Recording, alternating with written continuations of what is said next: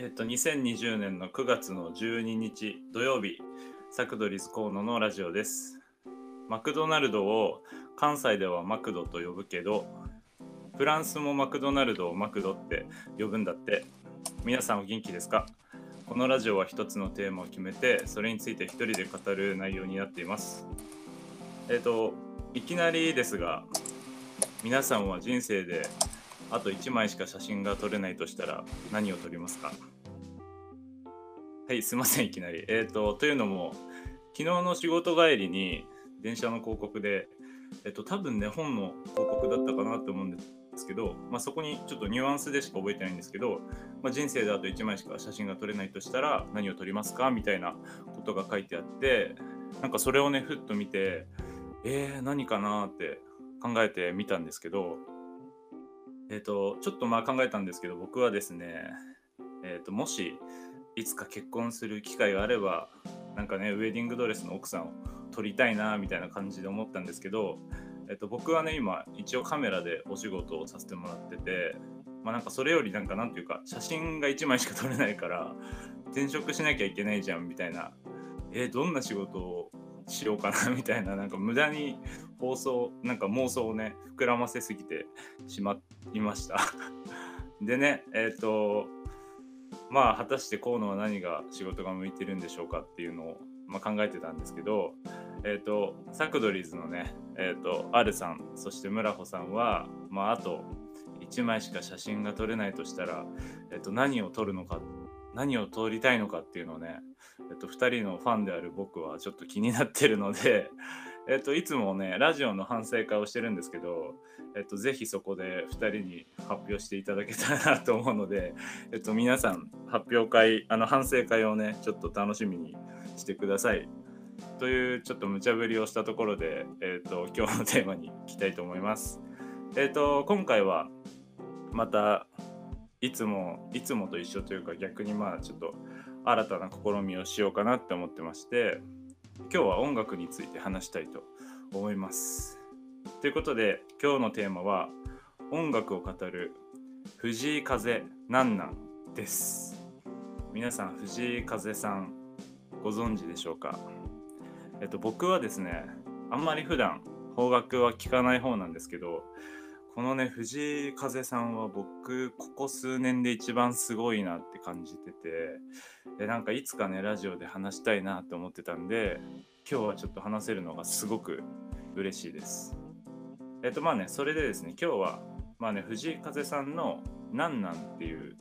曲をね深く掘り下げていきたいなって思ってるんですけど、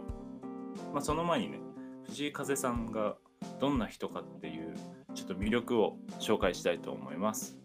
えっとですね藤井風さんは岡山県出身の現在23歳なんですけど、えっとね、今からもう10年前、2010年ぐらいから YouTube でピアノのね、弾き語りで洋楽、邦楽問わずね、カバー曲をずっと上げてて、今年のね、5月にようやく自分のオリジナルの曲のアルバムを発売したんですけど、えっとね、とにかく、なんていうか才能だらけで、ほんとすごくてですね、何からなんか言えばいいんだって感じなんですけどまずピアノがねめちゃくちゃうまいんですよ。なんか全絶対音感っていうのを持っているらしくてですねなんかカバー曲とかその YouTube に上げてるのもこう譜面とか一切もうないんですよ。なしでもう弾きながら歌ってるっていう楽器ができない僕からしたらもうとんでもねえなって感じなんですけどもうそれだけでもすごいんですけどもう英語もペラペラでですね。でも英語がペラペラなのに自分のオリジナル曲は英語をほぼ全く使わないで日本語で勝負してるんですよ。なんかもうそこがすごいなって思思っちゃっててなんか普通のね人だったら日本語と英語を使えたら絶対どっちも使いたいなって思うと思うんですけどあえてなんかそこを使わないところがなんか23歳とは思えないなって思いますね本当に。であと面白いのが、えっとね、曲のねその曲がどんな曲かっていう解説を自分で YouTube に上げてるんですけどその動画は全編英語で解説しててなんかそこは英語なんかいってなるんですけど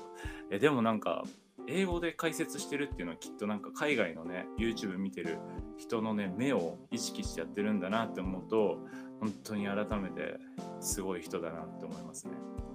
で、まあ、そんなね藤井風さんの曲の中で僕が一番好きな曲「なんなん」の、まあ、歌詞とね今日はミュージックビデオの良さっていうのを、まあ、曲の進行に沿って説明したいなと思ってます。でこの曲はミュージックねミュージックビデオ彼の、ね、一番最初の作品なんですけど本当にね初めてとは思えないクオリティでですね全編ねニューヨークで撮影されててもう映像作品としてもすごいのでなんかお時間あればぜひ一度ここで ラジオ止めて、えっと、ミュージックビデオをね見てからこのラジオに戻ってきてもらえたらすごく嬉しいんですけど、えっと、このねミュージックビデオ本人のミュージックビデオというかこの曲はですね本人の解説動画にあればこの「なんなんは」えっとね、誰の中にもあるハイヤーセルフを探そうとする曲ということで、えっとね、ハイヤーセルフっていうのは神様とか天使みたいなものでそのね一人一人の心の中にあるものだっていうことでまあその存在はねエゴとか嫉妬とかネガティブみたいな感覚とは無縁の存在で人がね正しい道に進む進むようにね導いてくれるものっていう風に言っててまあこのね「なんなん」っていう曲の歌詞はそのハイヤーセルフの視点として作られてるのかなって僕は思っててなんかそこをね意識してこの曲聴いてもらえるとなんか全然印象が違うのかなっていう風に思います。えっと、じゃあね早速ミュージックビデオの解説をちょっとしていきたいんですけどこのミュージックビデオはですねえっと、藤井風さん本人が物語の主人公として登場しててこう朝ねまずベッドで目が覚めて、まあ、外に出かけるっていうシーンから始まるんですけどなんかね真っ白い服を着た黒人の男の人がずっともう起きた部屋の中から そばに行ってこう外に出て歩いてる時もずっとついてくるんですよ主人公の後ろを。で多分その黒人の方がハイヤーセルフっていう存在なのかなっていうふうに僕は思ってて。でまあイントロの間もずっと歩いてる主人公の後その黒人の方ついてくるんですね。でそしてまあ歌い出しのシーンでいきなりガラッと変わってシーンが。主人公がね椅子に座ってるんですけどその周りに真っ白い服を着た外国人の方が20人ぐらいこう囲むように座っててですね。なんか雰囲気的にはなんかよくねアメリカのドラマとか映画であるこういろんな悩みを抱えている人がこうねみんなに自分の悩みをね打ち明けたりなんか聞いてあげたりするなんか悩みを打ち明ける会みたいな感じになってるんですけど、まあ、それをねそれそこで主人公がこう話しているのをその人たちがちょっと悲しげなね表情で聞いてるみたいなシーンなんですけどでここがねまず歌い出しのシーンになっててこのね歌い出しの歌詞っていうのもすごくインパクトがあってですね。その歌詞がねあんたのその歯に挟がった青さこに触れるべきか否かで少し悩んでるっていう歌詞なんですけど 多分ね方言であなたのね歯に挟まった青のりを教えるかで悩んでるみたいな感じだと思うんですけどこのなんか遊んでる感じのね歌詞とこのミュージックビデオの海外のこうニューヨークで撮ってるっていうその何て言うんですかねアンバランスなんですけどすごくそこがいい感じにマッチしてて引き込まれるんですね。でそのそれでその後の歌詞をねざっくり説明するとなんかそっちにね言ってはダメって私は言ってるのにあなたは聞かないふりをしてダメな方へ行ってしまうみたいなことを言ってて、まあ、その後にサビが来るんですけどそのねサビの頭の歌詞っていうのが「えっと、それは何なん先駆けてわしは言うたがっていう歌詞なんですけどここのなんかサビ頭の言葉選びっていうのもすごくセンスがいいなって個人的に思っててそそれは何なんっていうその何なんっていうのがね曲名にもなってるんですけどそのキャッチーなフレーズがサビの頭に来て次に先駆けてわしは言うたがっていうこれ多分すごい岡山弁だと思うんですけど多分ねまだミュージックビデオ見てない人とかは何それダサくないと思うかもしれないんですけど本当にこれ本人のねミュージックビデオ見るとすごくかっこいいのでぜひね騙されたと思って一回見てほしいんですけどでその後に、まあ、2番が来て2番もめちゃめちゃかっこいいんですけど2番が歌い終わって、まあ、曲のね大体曲って最後に大サビみたいのが来ると思うんですけどそのサビの前あたりでミュージックビデオはこうね最初に僕が話したと、ね、悩みを打ち打ち明ける会の外人の人たち20人ぐらいがまた最後の方で出てくるんですけどその人たち最初はねみんな白い服を着てたんですけど終盤ではねなぜかみんな黒い服を着ててですね。で唯一その中で白い服を着てるのがそのね最初からついてくる黒人の方だけっていう状態になっててそれ以外の人は全員真っ黒い服になぜかなってるんですけどで最後はねちょっとみんなで歌いながらこうストリートをねスキップしながら歩くみたいなラストになってるんですけどえっとね多分このミュージックビデオもう見てくれた方はきっと誰もが疑問に思うのかなって思うのがえっとね2つあってですねえっと最初ね悩みの会の人たちは白い服だったのになんで黒い服になってみんな嬉しそうな顔してるのかっていうところとなぜね最初からついてきてる黒人の人だけはずっと白い服のまんまなのかっていうところの2つかなと思ってて、えっと、この2つの疑問をちょっと僕なりに 勝手に考えてみたんですけどまず白い服のねずっとついてくる黒人の人っていうのは他のね人たちと全く別で考えた方が分かりやすくて最初にね説明した通り彼はハイヤーセルフっていう存在なので、まあ、神様みたいなもんなんですね。なのでなんか希望の光みたいな表現として白い服を着てるのかなっていうふうに僕は思いました。でもう一個の疑問が白い服を着てた人たちはなんで最初は白い服でちょっと悲しそうな顔してたのに最後は黒い服で幸せそうな顔してたのかっていう疑問なんですけどこれは、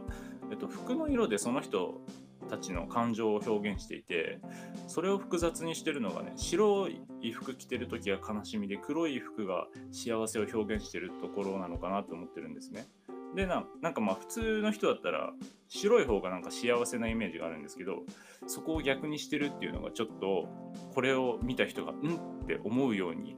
仕掛けられてるのかなと思いましたでこれは本当に個人的な僕の解釈なんですけど黒い服にした最後黒い服にしたっていうのはなんかね眩しいとこにいたら希望の光っていうのは見えないけど闇の中にいれば光を見つかる光をね見つかるよみたいな意味なのかなって僕なりにちょっと勝手に深読みをしたんですけどでそしてまあ最後は光っていうそのハイヤーセルフを見つけた人たちがみんな笑顔になってハッピーエンドみたいな感じなのかなって僕は勝手に今回このミュージックビデオを考察してみました。ということで今日はちょっと「なんなん」っていう歌詞とミュージックビデオを僕なりに解説してみたんですけど皆さんいかがでしたでしょうか？えっと多分僕はこのミュージックビデオ少なくとも少なく見積もっても多分100回ぐらい見てるんですけど えっと多分ね一回も見たことない人はちょっとこれを聞いて何のこっちゃってなってるかもしれないんですけど多分一度見てまたこのラジオを楽しんでもらえたら3倍は楽しんでもらえるんじゃないかなって思ってるので、ぜひ、えっ、と、藤井風さんのランナー、皆さん聞いてみてください。